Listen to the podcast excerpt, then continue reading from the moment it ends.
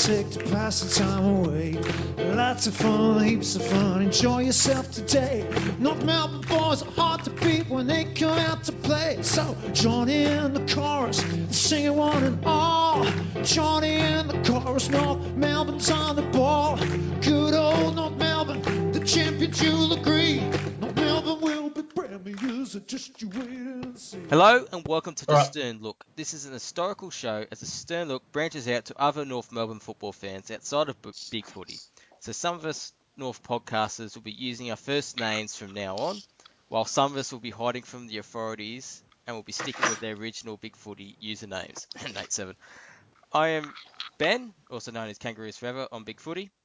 For today's show, we have the ever controversial Nate Seven. Welcome. Good evening. Thanks for having me again. Anytime. Also tonight we have the mysterious Big Footy poster Donkey Chop. Good afternoon. or evening, depending Evening, on where yeah. you are. and finally, we have Harley Bennell's Coke dealer. Welcome, GN80, also known as Greg. Good evening, gentlemen. Oh, I love oh, I say the best introductions for you, don't I? You've just blown his cover. That's I'm all right. buggered. That's all right. There's plenty of Coke be there dealers where he is. All right. So just before we start the show, I'd just like to give a shout out to Jesse Hogan in his battle against cancer and that horrible news. From the North Melbourne Big Footy Board and from myself and those on tonight, I wish Jesse and his family all the best in his battle against cancer. I pray that he'll be all right. Right now, we'll Yeah. miss, Yeah. Right now, we'll move straight into the issues of the week, and the biggest one, of course, is the sledging of Mark Murphy and his wife, with St Kilda players allegedly sledging Murphy about his wife's previous sexual history with Sam Gilbert and others. Though this is all alleged, whether there's any truth to it, I'm not going to go on to get into that. There have been some calls during the week in the media and from the general public on social media that there may be restrictions on sledging and that that should be put in place. So I know this is a bit politically correct, but what is your take on the situation, Donkey? Uh, well, I think sledging, I don't mind a bit of a fun sledge, but I think when you're talking about someone's partner or family member or whatever, I think that's uh, way out of line. And um, I don't think anybody should have to put up with that in their workplace. Like if you're walk, walking down the street, or even if I was playing, you know, local footy or whatever, and, and someone said something about my wife, it's uh, you know to be on. And I think the St Kilda players were pretty gutless to target Murphy's wife because you know she can't really defend herself, and B they know that there's going to like players can't do anything these days. It's not like that next time Carlisle or whoever goes up for a contest that someone's going to come in and give him the big coat hanger and take him out for the rest of the game, you know. So it's it's just weak all round. It's poor form, and uh, I think St Kilda did not handle it well at all either. I don't think they're they're trying to get a women's team. They're trying to act like they're this you know beacon of morality now, but they've absolutely failed in their you know response to Mm. their actions. Well, speaking about failure Absolutely. in Kilda, Nate, I know you have a few words on this.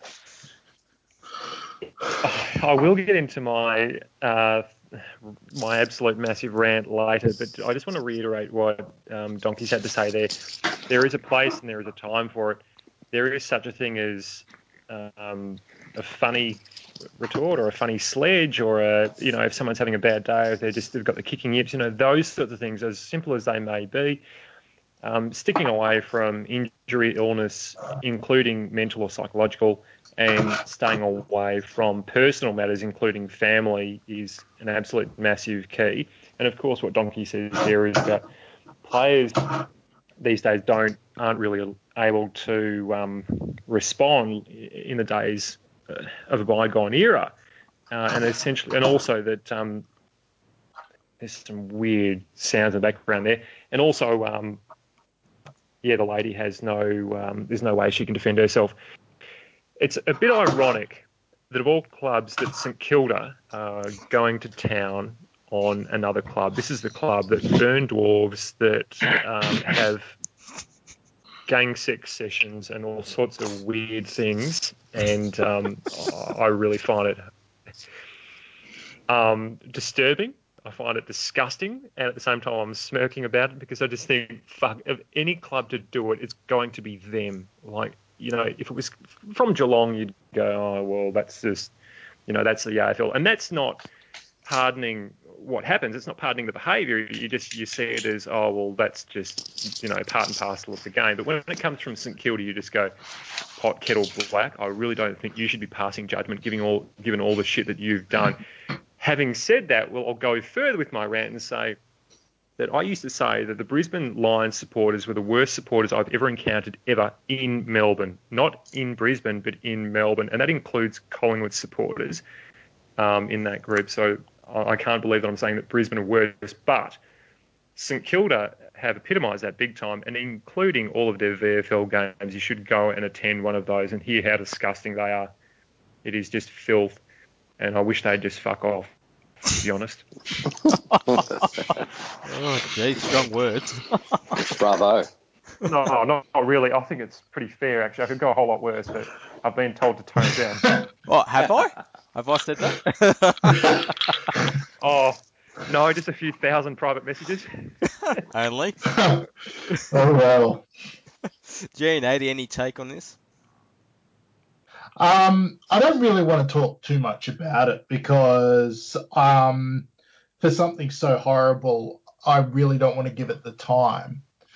But one thing I will say is the hypocrisy of the media talking about it, talking about it, talking about it, talking about it, yet at the same time saying, oh, this is a private matter between private people. They are right. It is a private matter between people. Leave it alone. This has got nothing to do with you. You should not be talking about this and giving it any more time that it deserves, which is not much. They were dying to get stuck into this the media. They were, and it You was could tell. disgusting. It was, it was really Not poor. sorry, just to to butt in, this, you know, the alleged what was said and all the suggestions surrounding it has been around on and off for a couple of years now, and with multiple personalities involved and the same couple involved, and it's almost like the same story rehashed or retwerked or rejigged, coming back again and again and again. And I see what you're saying, Gianni. I, I don't know why it's getting the airtime, but is it because it's Mark Murphy? Is it because it's um, his wife? I'm assuming she's wife or fiance um, in, in this situation, and and the allegations of who a third person may or may not have been. And we were talking off air about, oh, well, with the suggestion of that particular AFL legend, well, people would be saying, oh, yeah, we can see that happening. But if it was, say, I don't know, a Garry Hocking or someone else, people would be like, no, we don't believe that. But because that AFL legend has form, um, people tend to sway towards believing it, uh, and it's it's just crap. So whether or not anything's happened, who cares? But um, it shouldn't come out on a football field. It's it is just filth, and filth coming from a St Kilda mouth or ten, filthy. Yeah. But I think that like where I'm coming from is where in one breath they're saying, let's not talk about this issue, but they just keep pushing it, keep pushing it, keep pushing it, keep pushing it. And that just seems I mean, they obviously want, you know, interaction with whatever medium they are, whether it be the internet, whether it be radio, whatever the case may be. I just don't think it's appropriate to continue to bemoan it and say that it's not worth the time to talk about it, yet in the exact same breath, just keep giving it legs. Like, And you know the, ir- have been- the ironic thing about yeah, sorry, the ironic part about that is you had old old Four Eyes. Um, uh, what is he called? The purple headed warrior. I can't think of his real name. Barrett, Yeah, him. He, he talks about the exact same thing, but then says, "Oh, the people have to know, and the and the footy world, we need to air this subject." It's like, Why? Why? You're talking about one thing and then the other in the same fucking sentence. but we don't. And they're saying, oh, but the footy world needs to know because they want to know what was going on and why there was a melee. Well, a lot of the time, melees just happen because, well, footballers be footballers. But in this case, yeah, I know. And to be honest, um, I, I actually really hope it goes away for the right reasons. I really do. As long as there's public interest, it won't go away because that's the only thing that drives the media. Yeah, well, Well, you're drama, right. You're drama right. Fuels why that. doing. Mm. Yeah. Well, we all Well, like a I little think- drama, don't we? We? But a new game this week, Are we? Are, and then uh, it'll be all forgotten. are we watching AFL or are we going to watch the Kardashians? Like, what? What do you? Well, that's what it's becoming like. Like you've got your your proper like football analysis, but people, I would wonder what would rate higher. Like you watch shows like Footy Classified or, or whatever, and, and they basically they they talk about players' personal lives. They talk about what's going on behind the scenes and rumor and innuendo and all that sort of stuff. Rarely, like, do you see football shows rate highly that are breaking down games, showing play by play, behind the goal vision, all that sort of stuff. I think if you put that up against a sort of gossip kind of show, the gossip show wins. Yeah. Yeah. Mm. True, As sad as that is. sad state of affairs. Yeah. it is. Just as Maybe, a sorry, mate, go ahead. no, I was going to say something, and it was probably going to sound a bit conceding, but I was going to say maybe not to us because we seem to like football a lot more, but uh, but here we are talking about it, so we're just as bad, I suppose. Well, that, that's probably my fault for making a discussion point. so we'll move on to a different discussion point, slightly in relation to it. Does the AFL in general have a problem? This has all led to discussions about sexism in the sport, etc. Or is it we're just being a bit too politically correct at times, or a bit of both in this situation, Nate? Um, oh, bit of a loaded question. This was um, also something we touched on in the pre-show. At the same time, they want to have the AFL are all about inclusion and diversity, whether it be um, gender diversity or, or sexuality and um, and diversity there, and and even um, religions and races and all the rest. So just general diversity, but at the same time, they you know, they, they want to promote the women's league, but then they have the issue that we just spoke about of really not, and I'm not sure how the other guys in the panel stand about this, about having an investigation into what was said and or done, because that's something you need to nip in the bud to begin with. Otherwise, it will fester and continue to fester until it's sorted out, rather than put your head in the sand and bum in the air like they continue to do the AFL get on top of it. Be proactive, not reactive. Do something about it. Um, what was the rest of the question? I'm, I'm still thinking about that previous one, actually. What was the rest of it? Sorry. That's pretty fair enough. Does I was just basically saying, does the AFL in general have a problem with sexism in sport, or is it just political correctness gone mad in this situation? Um, look, steering away from what happened and steering away from other sort of masculine type issues, there is a social issue um, with, with yeah with what we just spoke about, and also and also what we've spoken about in previous podcasts that I haven't been on the last week with you know drugs and this and that, and also across the sports. So there is there is all of that. Is it PC gone mad? Um, maybe not with this. In, in the social world, yes, absolutely. Um, but also, you've got to remember we're moving with the times. We're not living in the same year for decades and decades. This is 2017, almost halfway through, soon 2018, and all the rest of it. We're not living in 1991. This is not the 1980s. Um, everything evolves, everything moves forward. Um, and I think that's probably where I stand, as, as vague as that is. Yeah, fair enough. Righto. So now moving on to something completely different. Excuse the Monty Python lingo. The final issue we're going to discuss is the AFL support for a wildcard weekend, which is well supported by club CEOs and the league chief, suggesting a playoff round could be introduced for the 2018 season. GN80, your thoughts?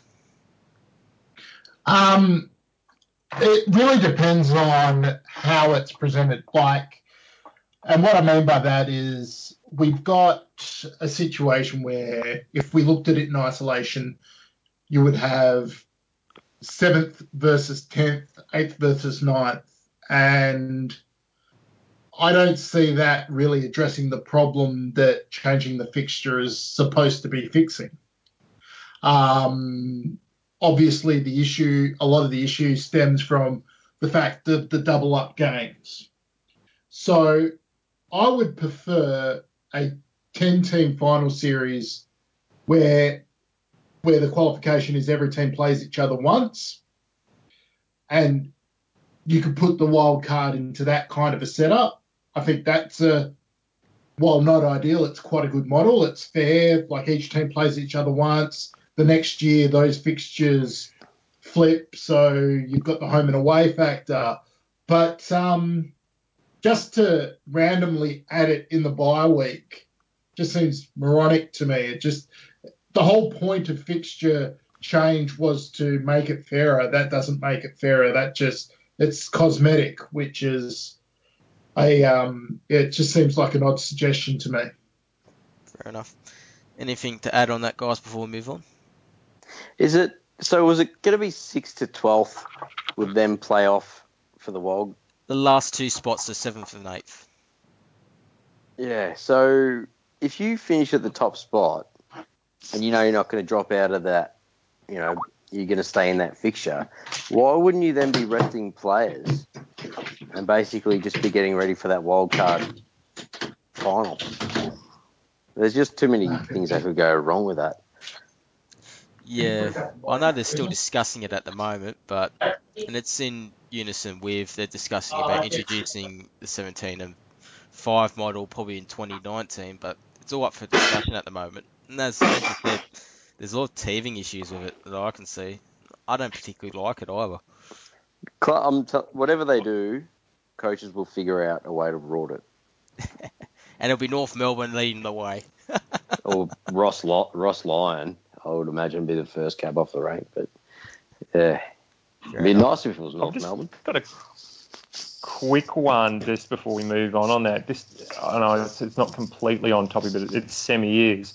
So you know, with all these um, ideas put forth about you know changing the fixture and finals and this and that, I think my only issue with that is a lot of the times in finals, you your seventh and eighth team is really making up the numbers, regardless of who it is, and Carlton and Richmond in particular when they were there.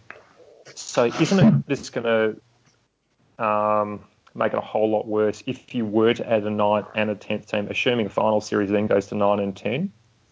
Does anyone think that at all, or is it just a case of oh yeah, the more, more the merrier?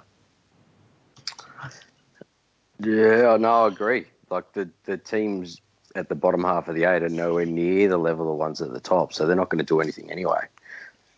So, yeah, I, I can't see it adding anything to the actual finals themselves. No, it Hmm. doesn't really add anything at all, to be honest. Just puts them in finals mode maybe a week earlier. That's it. Like I know, like North, for example, if we make the finals, I don't want to just make the finals. Like I want to, I want to challenge. Like last year was terrible. Like I don't want to. This year, I don't want to just get there and then fall in a heap. You know, if we make the finals this year, I want to be a chance. Not that that's probably going to happen. But I'm just saying, like, um, I don't, I don't see No, making the quite right. finals Yeah. as a, as a something to, you know, set your season by. Fair enough. No.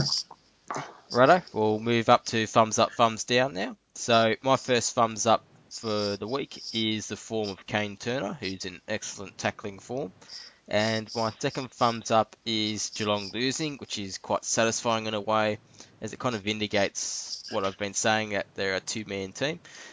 And my first thumbs down is obviously the loss, and just the way we lost wasn't great, even more than any other loss. And my second thumbs down is the declining standard of officiating holding the ball decisions. It's just become an absolute joke. What are your thumbs up and down, Donkey? Uh, well, thumbs. eh, It's hard actually at the moment. Thumbs up to to thumbs up I'm kind of going to still go from a little bit from your lead here, but thumbs up would be. I heard a stat today from Champion Data that Jed Anderson is ranked elite in his pressure acts in the forward 50. I think he's ranked second in the comp at the moment. And uh, thumbs down would be our loss last week. It was just disgusting. The effort was horrible. Mm, fair enough. What are your positives and negatives, Nate? Um, believe it or not, from my sorry from my point of view, the MRP is getting worse and worse, or more and more inconsistent, or maybe more predictable in a sort of weird kind of way, but just more pathetic. Um, Buddy Franklin and all sorts of other players, and you look at some players being handed um, fines, and they really should have been rubbed out for two weeks in particular games over the weekend in neutral games. Another negative is um, somehow St Kilda have got 40k members and we're still not there yet. Um, don't know what the hell's going on there. Um, and a positive from me, no, as far as I know, no North Melbourne Big Footy member was suspended over the weekend, which is probably a change. it's amazing. probably. probably. That's shocking. Righto. Greg, your positives and negatives. Uh, well, um, Donkey, uh, you've uh, stolen my thunder with the Jed Anderson. I thought I was very clever of going to bring that one up. I think um, uh, Jed has been very good in the uh, forward pressure, and I think he'll be very important this weekend. Um, thumbs down is just probably touching on what we were talking about before, just the fact that has the AFL turned into a bit taking a wrong turn to the WWE show? Like, is it all about the controversy or is it about the football? Because I'm I'm starting to wonder because I'm hearing a lot of arguments about oh, you know, the the draw as it is, it creates controversy, it's great, blah blah blah, the MRP, blah blah blah. I just want to see something governed properly. I want to watch football. I I don't want any of this outside noise. Yeah. So you don't want rigged theatre? Absolutely not. Exactly. no. Fair enough. Righto, we'll move on to club discussion. So the only real major news probably to discuss this week is the picking of the new alternative jersey for next year, which will be a class Guernsey. Guernsey, excuse my French. I can't speak English properly. And basically, it'll, it'll, be a clash jumper against clubs including Geelong and Collingwood, so that will be about it. Now, hmm. there's probably been a largely negative reaction from the big footy stand, standpoint, and it was picked by the fans on the North Melbourne website. So, Donkey, are you a fan of the choice? And should it have been left I, to the fans? I actually did like the jumper. I do like the jumper, and, and I didn't venture into that thread, so I didn't even realise there was a, a negative vibe to it. I was every team's got like three or four jumpers. They got their main one, but I mean, it's all about just raising revenue and having a different jumper to sell the fans. Really, at the end of the day, um, I think it looks pretty cool. Yeah. Fair enough. Any other fans of the jersey? Yeah, I like yeah, it. I, I actually, I, yeah, I voted for it. Um, I didn't mind it whatsoever. I was actually surprised to see it all, and I'm um, not one bit surprised that um, that 1990s Guernsey, Guernsey or Jersey didn't get up. But remember, people have got to remember this is an alternate. This is not changing the home and away Guernsey. This is not wearing it for 14 or 20 games. It's an alternate. It's only a handful of games maximum per year. People are just getting a bit carried away and thinking, uh, we're moving hell on earth to change the club culture or something. It's just an alternate. That's it. But I'm I'm for it. I like it. GN. Um, I'm I don't mind it. I'm a big fan of the uh, the blue Guernsey with the white V from um, the Heritage Round many years ago. But if we were going to go for an alternate jersey, why I think it'd be a great opportunity to bring in the um, the Indigenous jersey. I think that's a really, really nice looking Guernsey. It's um, you know, we could be a first team to just not wear it on the designated weekend. We could wear it every time we need that third Guernsey. I think it's a, you know, I think we could use that. Fair enough. Were you a fan of the fans actually choosing the Guernsey, or not so much? Uh, well, I mean, as Kent Brockman once said, democracy never works. So, um, I mean, you'll end up with something like Boaty McBoatface or something like that when you leave it to a public vote. Mm. So, um, I know the Baker mind mob the, tried um, that. Yeah, exactly. That's that's what I was getting at. Um, but I think like a bit of fan interaction about it is good. Um, but it can't be the be all and the end all. Fair enough. Just excuse Nate's laughter there while I send him something. Right. hell's going on? So I've just got the funniest photo that he just sent me. Sorry. That, that's all good. That's not related to the show, so we'll move straight on to the VFL to distract Nate. Nate, Uh, yeah, VFL, is that where I'm at? Oh, okay, great. So um, just before I get into it, uh, next week, this coming weekend, uh, Saturday, 1 p.m. at North Ballarat, Werribee, uh, head out to um, icy North Ballarat Eureka Stadium. Um, ben Jacobs, I was about to call him Sam Jacobs. Ben Jacobs is in the Dev League, playing at Williamstown at 11 a.m. against Willie in the Dev League for two weeks in a row. Uh, there's been an all-star cast of about 17, 17, 18, no, 17 players have been listed. Of course, that'll change because I don't know how Sam Durdin and Andrew Swallow can both be playing in two teams at once, if that's what I'm reading. Um, on the weekend, they were, so they being Werribee, they played against Collingwood and they were down by about 40, 43, 47 points. I can't remember because I haven't got the scores in front of me. At quarter time, they were being absolutely pummeled. They went on to win 112 to 101. So just a massive, massive comeback just all day long. It was absolutely worthy. Um, players like uh, Andrew Swallow, a guy called Barak or Barak from he's a Werribee listed player. Matty Hansen again and Hibbard were all in the best. And um, Suvlaki with uh, another two goals. So good on you, Suva. Um, and I think we're going to lead into some question time. So I've got one for Greg or Giannotti, whatever he wants to be referred to as tonight. um, Eurovision. Um, what was better? What was worse? That or the loss on the weekend for this, our seniors? I will. The loss for the seniors, obviously, but um, to be honest, the whole Eurovision thing has um, left me a bit flat. I used to be a annual watcher of the tournament. Um, myself and my wife would uh, really get into it, but ever since the Australians got um, added to the competition, I feel that it's just taken a turn for the worst. It's um, it used to be great theatre. I know that that's radically different to what I was talking about before, but it's not a football competition. So to watch the theatre of Eurovision and watch a lot of um, a lot of European nations comically do their thing and try to entertain, it was always a good um, a good night for myself and my wife.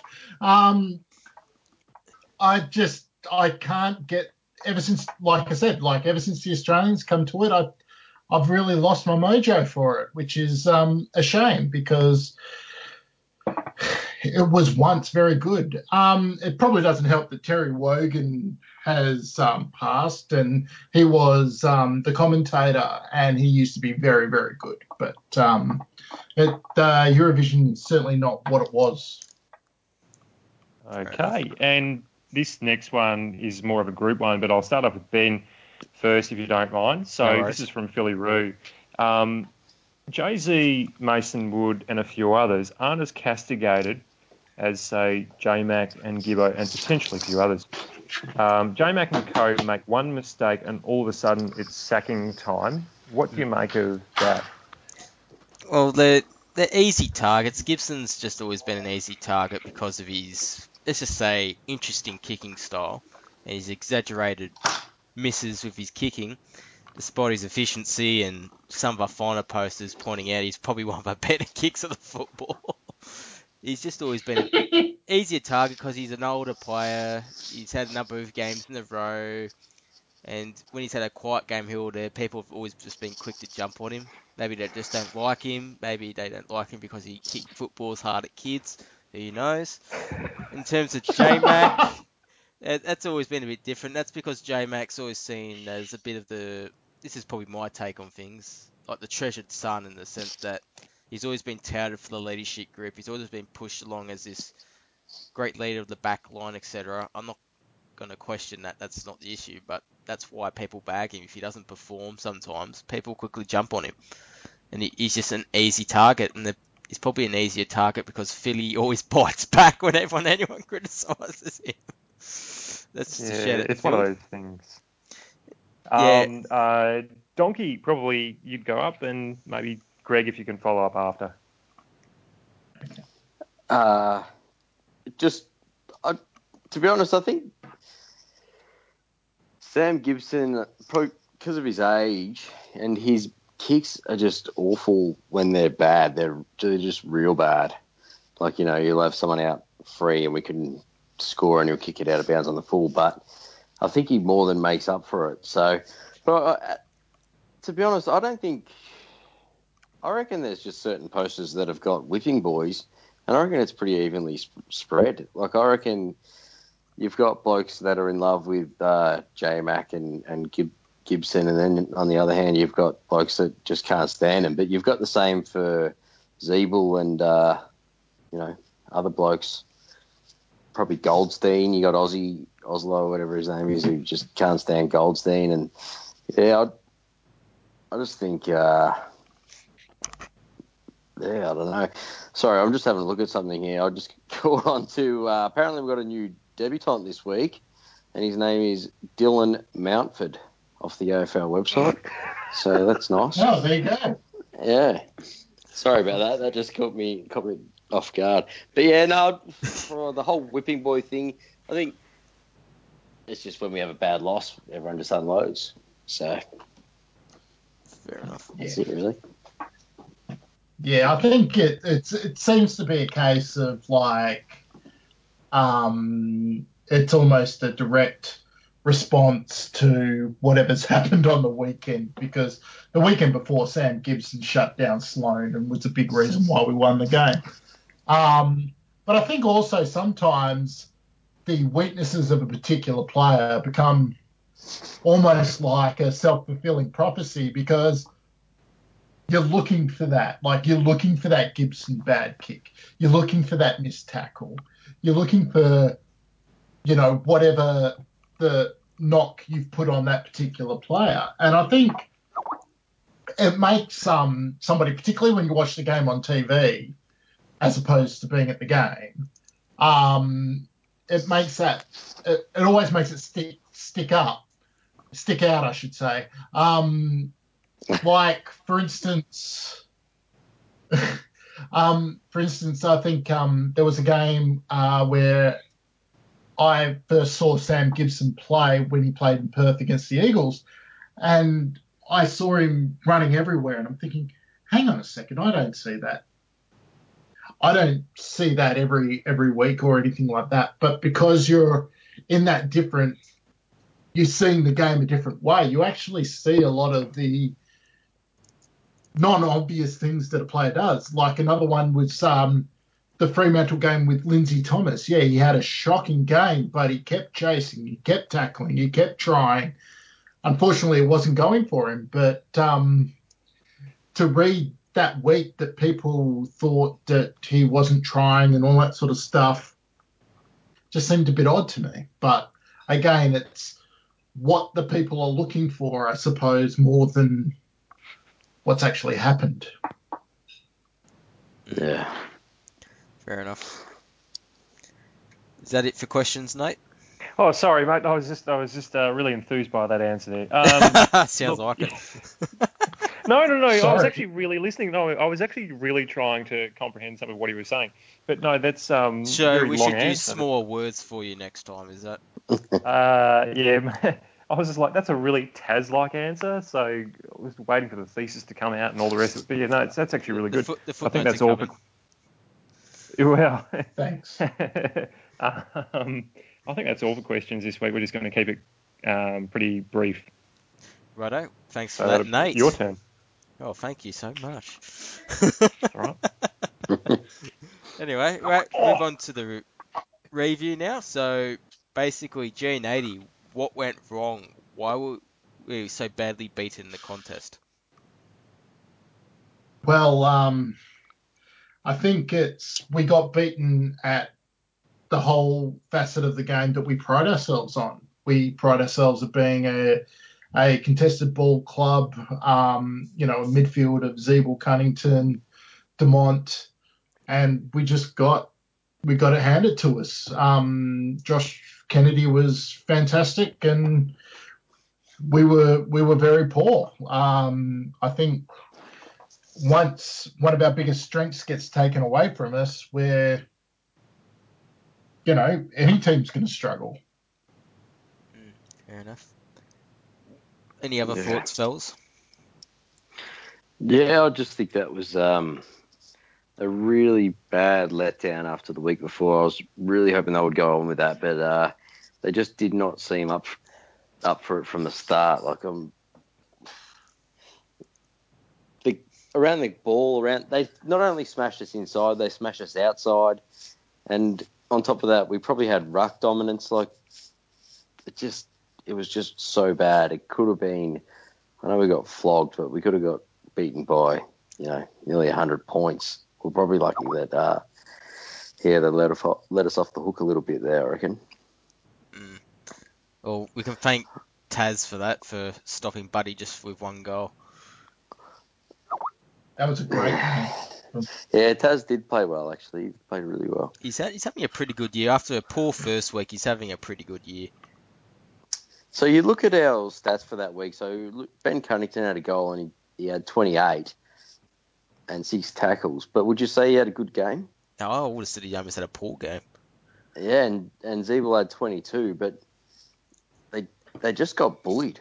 I reckon We to yeah. to use a bit of old school terminology, like the Saints just wanted it more. They just showed up and they just took it to us, and North just did not respond. Like Luke McDonald was probably my biggest disappointment from the week before. He, uh, you know, he's really good against Adelaide, and I was I was hoping he was just in the midst of a breakout. But then to turn up and play the way he did was really disappointing. Mm, well, hopefully it flows onto this week and he tries to actually put in the bigger effort for the club. Basically, Yeah. Nate, what went wrong in terms of the contest? Was it we had too many youngsters in there learning the game? Was it just inconsistency? Was it senior players letting us down again? Delivery? Well, you've just touched on a bit of it. I'm not. I don't really buy into the whole were they a bit young. Um, I'm talking more about the likes oh- of Clark and Dumont in terms of they were bullied probably the most out of all of them. you could probably say, to, to put another turn or another spin on it, you could say that Sydney are a little bit more seasoned, but others might say, oh, they're just a bunch of geriatrics. But they got it done. We were comprehensively smashed um, in all facets of the game, pretty much all day long. Apart from the one thing that I remember was um, Robbie Tarrant. To me, it felt like he gave um, Buddy Franklin a bath by comparison to the rest of the game. So I was sort of at odds to, ex- to try and explain why, you know, why we were so badly beaten. It's a really bad term to use, but anyway. Um, I can I can I- tell you right now, it's sorry to in oh, again. no, yeah, go on. You get tell me, tell me Cont- something. contested possessions, one thirty three to one seventy. Uncontested possessions, one ninety seven to two seventy one.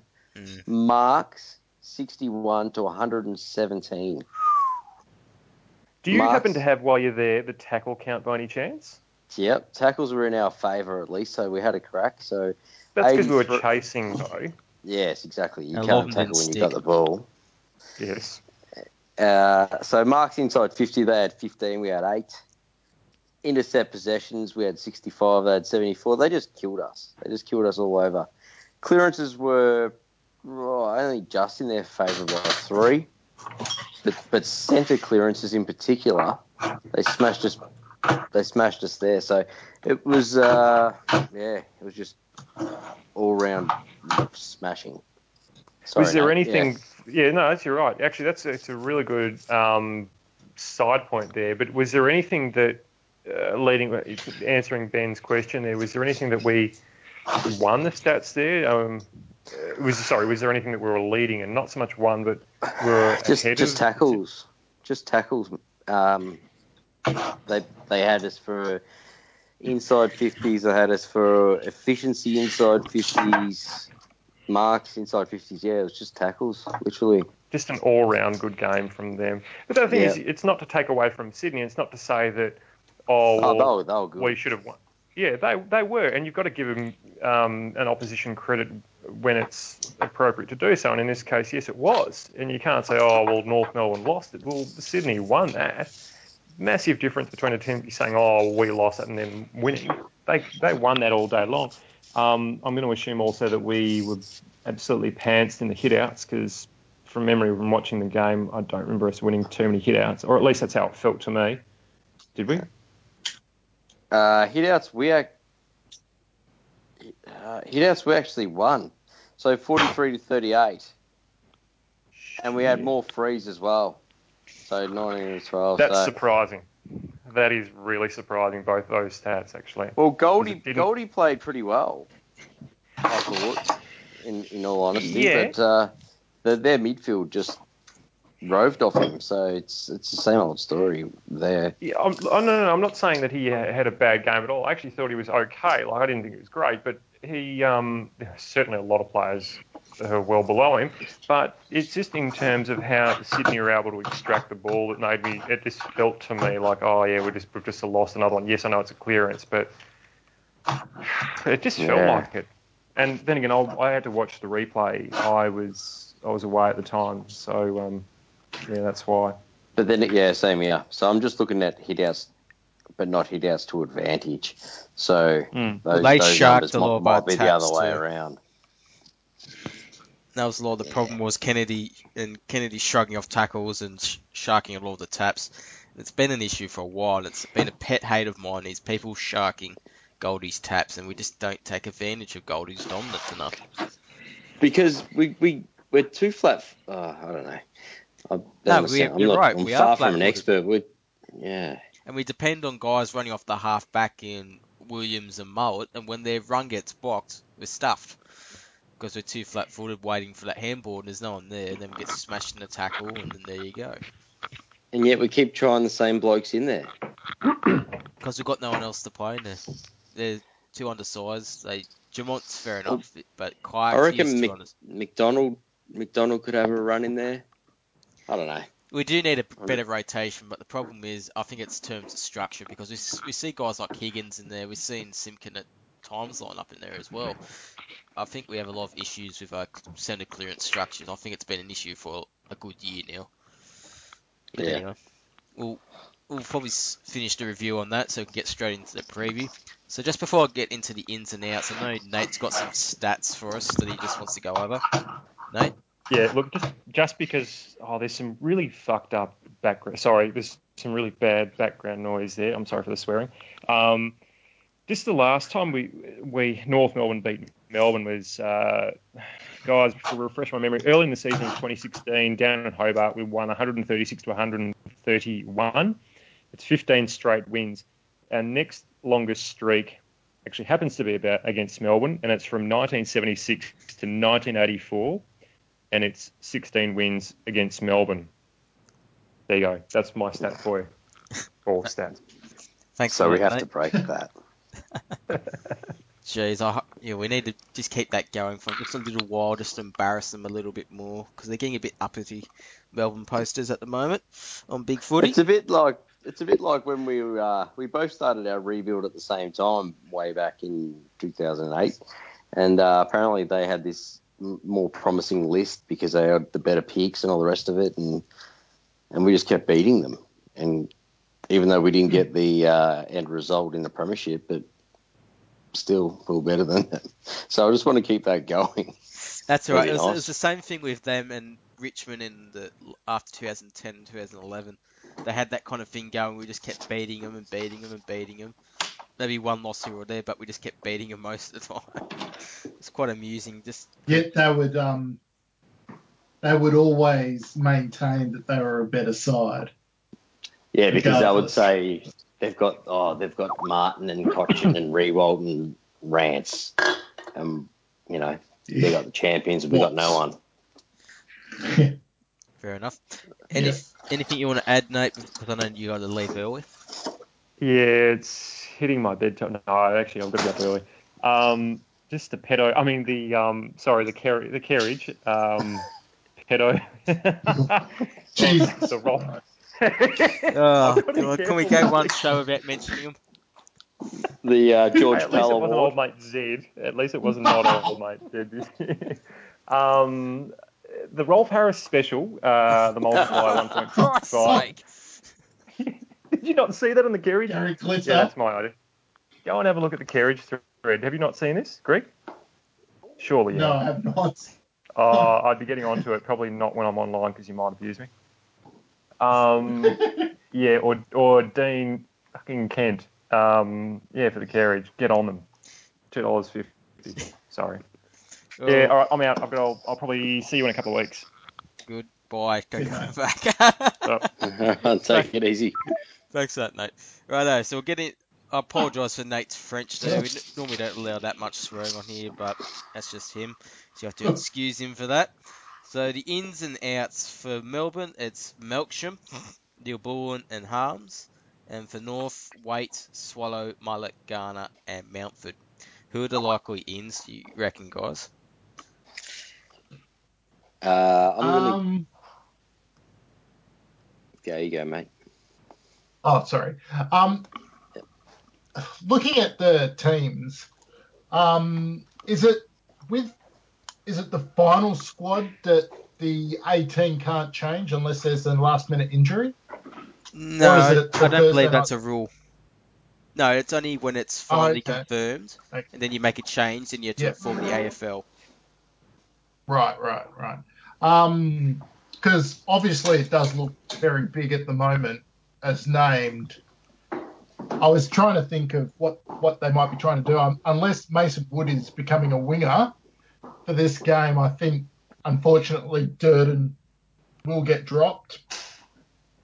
I understand that um, Garner's got a fitness test tomorrow, so I would be thinking that it's likely to be Swallow and Garner if fit. If not, it'll be Swallow and Mullet. That's what I think will happen. Um, how that how that um, matches up against Melbourne, it, it, it, they they do seem to have a far smaller side, but they are very mobile with Jetta, Hunt, Hibberd, Vince that's a pretty that's a pretty mobile backline. So I'm assuming that there's not going to be many. Um, uh, there's not going to be the ability to hold that many tall forwards. Um, that said, you could win in the air. That doesn't. But if the ball doesn't, you know, if the mark's not taken, well, then there could be issues on the ground. So it, it looks to me as though. Um, it's going to probably be two smalls in. I and unfortunately, it looks as though Durdin might miss out because I think um, Durdin needs an extended run at it. Um, he showed some very good things against Sydney. Okay, he made mistakes, but that that won't get fixed in the VFL. That'll get fixed with exposure to AFL footage. So It's a bit of an awkward Um, time for him, isn't it? it is. Yeah, they're good form. Um, Sorry, mate. because I, I, I was just going to say, I, Waite's a certainty to come in, yeah? Yep. Yeah. I so, would think so. Yeah. yeah. So the only thing is, is if Garner's fit, and then, If Mullet's Garner's- fit as well. yeah, I reckon, or Mountford could be a serious show here because he's been playing. So he's got match fitness. Yeah. So Yeah, yeah.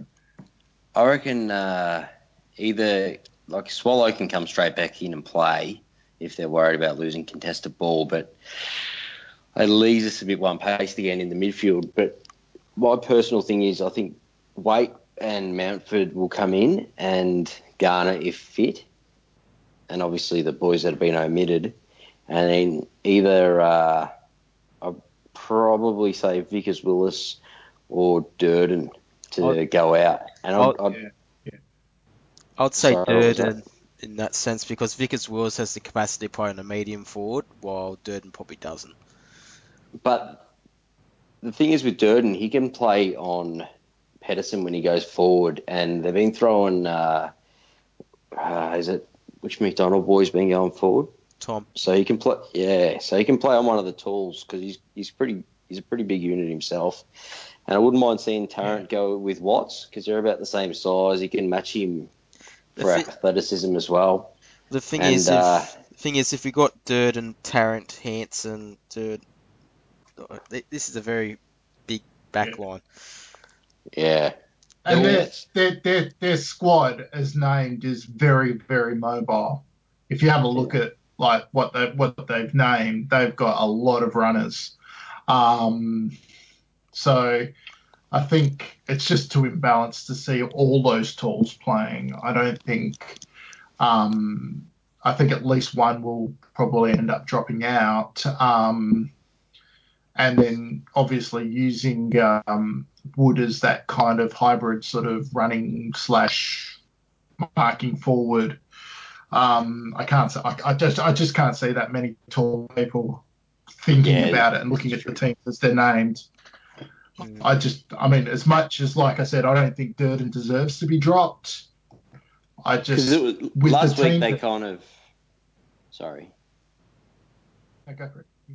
Last week they tried to. It was Hansen. They didn't know what they were doing. Hansen was forward, then Durdin was forward. It was. It's kind of those two are fighting for the one spot, in my opinion.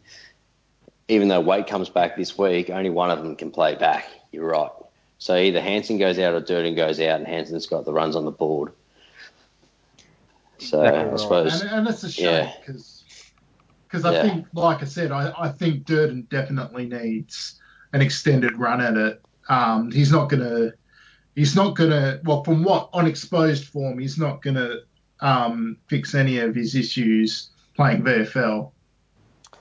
Um, But it's not- He needs he needs ex- If so, I've got nothing against Hansen, but Hansen, if you're going to drop him for a team, this wouldn't be a bad side to do it for and give Durdin a go, because their forward line, they're not exactly uh, their tools aren't exactly that dangerous. I'll be more worried about Petracca and Watts. Hogan's not But, I mean, obviously, obviously, unfortunately, and uh, so you'd think, yeah, I, think, I reckon the honestly, I reckon the nightmare matchup is Petracca. So you've got who do you go with him? You, if you put a Thompson with him, you might go with him on the air, but he'll get destroyed on the ground by Petracca. And uh, Vickers Willis just doesn't have the strength to go with him. So I think um, to be honest, No. I think they'll start Macmillan on him, but oh, that But I think me. they'll be that. Yeah, well, I mean, they'll be re, they'll be um, they'll be rotating a lot of people through him. Yeah. I don't, I don't see like like you said, I don't see an and a, They lose too good, much of solid Macmillan's- matchup for him. Macmillan, we need Macmillan's run as well. He needs to play a bit freer. Yeah, So maybe if I was Mm. going to put someone like that on him, I'd go McDonald. But I want to see him in the gut. Yeah, so it's a, it's a it's a bit of a funny one. So yeah, he's a tough matchup for Trucker. I've got to admit. He's uh, Vickers Willis He's a very hasn't good got it. Yeah, The problem is with Yeah. Vickers Wills, I don't think it'll be so much strength. I think it'll be leg speed and, and agility. I think he'll get yeah, smashed on. mobility. Yeah, Strength's not so much the issue with Vickers Willis. it's the fact that guys can turn him around, the little smaller ones. He's more suited to a medium forward. yeah. yeah, but Petracca's a He's a- bull. He's a he's a dead set. Yeah. He's a beast. Yeah, Right. so we, we need that medium got- general defender that can kind of do it on the ground, and unfortunately, the only one we got without right is Macmillan Or Thompson. yeah. or Thompson. But Thompson's Mhm. yeah, he's an interesting one, Thompson. Yeah. anyway, so we'll go through the matchups then. So we're already kind of already there. So we're happy with those matchups. So Tarrant goes to Weideman, Thompson to Watts, Hansen to McDonald if he's resting forward, or Pedersen if he's resting forward. And Marley Williams to who's up forward for them? Garlett probably. Scarlett. And Mullet Yeah. probably on one of the resting mids. Probably a Hannanen who rests up forward quite often from post off the half forward flank, the Patch Adams type Yeah. role, or Dean Kent if Dean Kent comes in or stays in. So they've got a few options to go through half forward, which is a real danger point. It's where they kick a lot of their goals from. Is that half forward midfield type thing. So But look, I mean, looking at their, their their team as named, I mean, I'd be more worried about the half back line. Like Vincent Hunt running off the half back is sort of a bit like um, Adelaide with uh, Laird and Brodie Smith. well, we showed we could shut Like- that down though if we put in- Yeah, so I think that's where we've got to put work into. And I I, think I personally think we've got them covered forward and back. If we can match them in the middle, we're we've won this game. Well, if Garner, because sorry mate. because you look at their midfield, their midfield is their strength without doubt. Like you got Viney, you got Lewis, you got Jones. You, like they got a Clayton Oliver who's completely unprecedented, and uh, um, yeah, like they seriously do have a good midfield, and you know Salem on the outside, maybe chuck a Gibson on him, but yeah. If we if we can match him in the midfield, and we got a leg up already with uh, Goldstein on Pedersen because, like Pedersen's probably biggest weapon is that he can get up the ground and you know cover a lot of ground, kick goals or whatever. But that's Goldstein's got him covered in that by a mile. So I mean, if we match him in there, Yeah, to me, Pedersen's more of a ruck rover that just happens to be a little bit taller, so he can take the hit outs. But um, yeah, like we're gonna have to, like you were saying earlier in the show, we're gonna have to really figure out a way to utilize Goldstein's taps, particularly in this game, because it's it's an avenue for us to get a massive advantage and I yeah, I mean their their their on ballers are very very good. So if we can use Goldie and get the ball to advantage, that'll yes that'll help. That'll help a lot of the issues that we could face on Sunday. I think. Fair enough. I just wonder. Do you reckon? I know this is uh, slightly off topic, but with Goldie, do you reckon his taps? The reason why they get shark so much is because he's he's quite predictable. He never never hits it far too outside the contest. It's always pretty in tight, in close for like a Cunnington or someone like that to win it. But he never tries to get just outside the contest for someone to run onto. And I, I reckon that's a, uh, every everyone's wise to that. That's most Yeah, and I think though. that's. Oh, yes and no. I think a lot of it is to do with our particular style of midfielder as well. When you've got Cunnington, Ziebell, um, in the past Swallow, but you know Dumont, they're the kind of players that they're not going to burst through a pack, say like a Dangerfield or anything like that. They're going to grab the ball, fire the kick or the handball out. I think he I, I do I, I do I do get what you're saying, uh, but I think it's more of a product of our actual setup The as mids, opposed to yeah, as opposed to um Goldstein's you know tapping ability. But Yeah, I agree. it's mate. it's yeah Yeah, it, it's certainly. I still think that it is an issue, and it, it is probably a key to rotation. But even if we, we've been changing the rotations up all year, we've been putting Simpkin in there, we've been putting Dumont in there, we've been putting Clark in there, we've been putting Higgins Yeah. in there. We still got smacked last week in that area. So I, it's not the issue. It's certainly a structural issue, and that's why I've had an issue with it for a, a good year now. Because the dogs were the first to kind of figure it out what we we're, what we're up to. yeah. Just with Gibson, I actually see him doing a job this week. I'm not sure if anyone saw the video of the coach coach's instructions talking to the players, but he's talking to Gibson about studying, doing his usual studying of his opponents, and it seems like he'll probably be doing another job this week. So it'll be either Nathan Jones, who's a bit susceptible to a tag, as we all know, or maybe even a Clayton Ol- Oliver who sets up a lot of their clearance work with handballs. If you can shut that down, it'll go a long way towards victory. Or even going to Lewis, even shutting his contested ball down will go a long way to victory. So it'll be Or interesting. just even that receiver, whoever is just That's- outside the contest. yeah, that's right. yeah. because it's hard to shut down someone like Oliver, but you can shut down the bloke who's just outside the contest, which I think Gibson's Yeah, and that- probably and good at. yeah, but And that's saying the that more he did, important thing. In saying that he did do the job on Sloane, who played a lot of inside, and Gibson actually beat him on the inside. So that's why I can. I think he's actually better suited to the inside jobs because he doesn't have to worry about leg speed so much, which is Mm. can be an issue because Gibson's brutally strong. Yeah, he's fit, but he's not quick. So there's that as well. But anyway, it'll be interesting to see who he does line up on.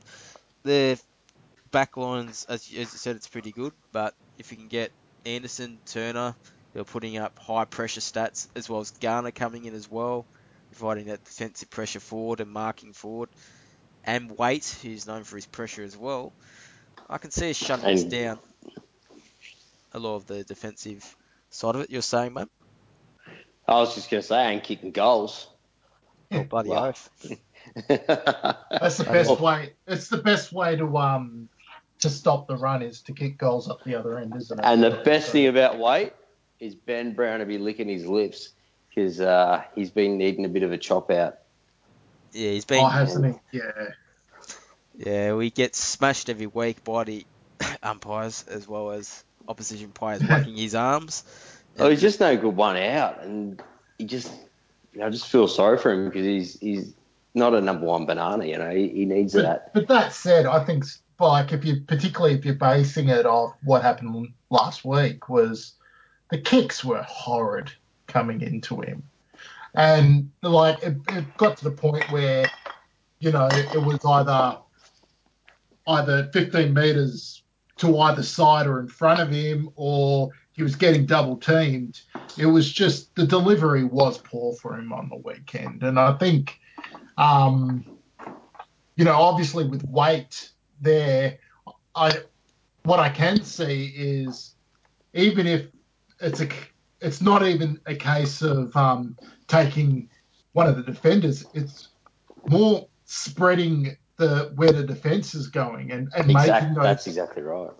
and making those holes for him to lead into. I think that's that's just as important for him as um, you know Waite taking you know the number one or number two defender because I think at this level it's in that kind of setup, particularly with Melbourne with their key backs. I don't think that there's like a a Rance or a Tarrant type defender. They're both No, All their five, defenders can't so- kick. Their defenders dead set can't kick. So if we make them play their three talls back, and we set up Yeah. well, we should be able to chop it off and bring it back in to our forward line pretty easily. Yeah, it's if we all set about up well. it's all about the pressure and using Hansen and Tarrant and Thompson to cut it off. It's all about this midfield pressure and winning the contested football. That's the basics. it. There we go. So just finishing off with the carriages. Any obvious nom- nominations from you guys? Oh, pedo. uh, Pedo. Righto. I'm going to go Dean Kent, but I honestly haven't heard of half of these players. So yeah, it, oh, I could, know. I know. it could be anyone. Fair this enough. must be how people feel when they play North Melbourne. Yeah. Honestly, The only reason why I know Jayden Hunt is because of the the um, headband. the headband. Yeah. How bad is that? I want one It of is our boys. As bad as a Taylor Garner Rip- headband. Right, That's a shoelace. What's, and he hasn't even got the hair to need a freaking headband. What are you Yeah. doing, Guns? who knows So, so do you reckon uh, someone should do the old uh, Bruce Doull on Oh uh, yeah. Jayden Hunt? If, they, if, if someone does that, I'll, I'll I wouldn't even wear a football jumper to the footy, but I'll buy their badge and I'll wear it on my jacket for the rest of their career. Uh, Fair enough. Good. Mine will be probably Tomas Bugg just because he over celebrates every little thing he does, like Michael Walters does. Righto, we'll finish up there for this evening. So I'd like to thank Nate just before, as well as Greg and Donkey Chop for joining the podcast for this week. Cheers, Thanks, Ben. No worries. Thanks, Greg. All right. All right, boys. Night, mate. Take it And easy. I'd just like to thank the listeners for tuning in once again to the Stern Look, and we'll be back next week. Hopefully with a guest. No promises though. It's been shocking this year. Bye bye.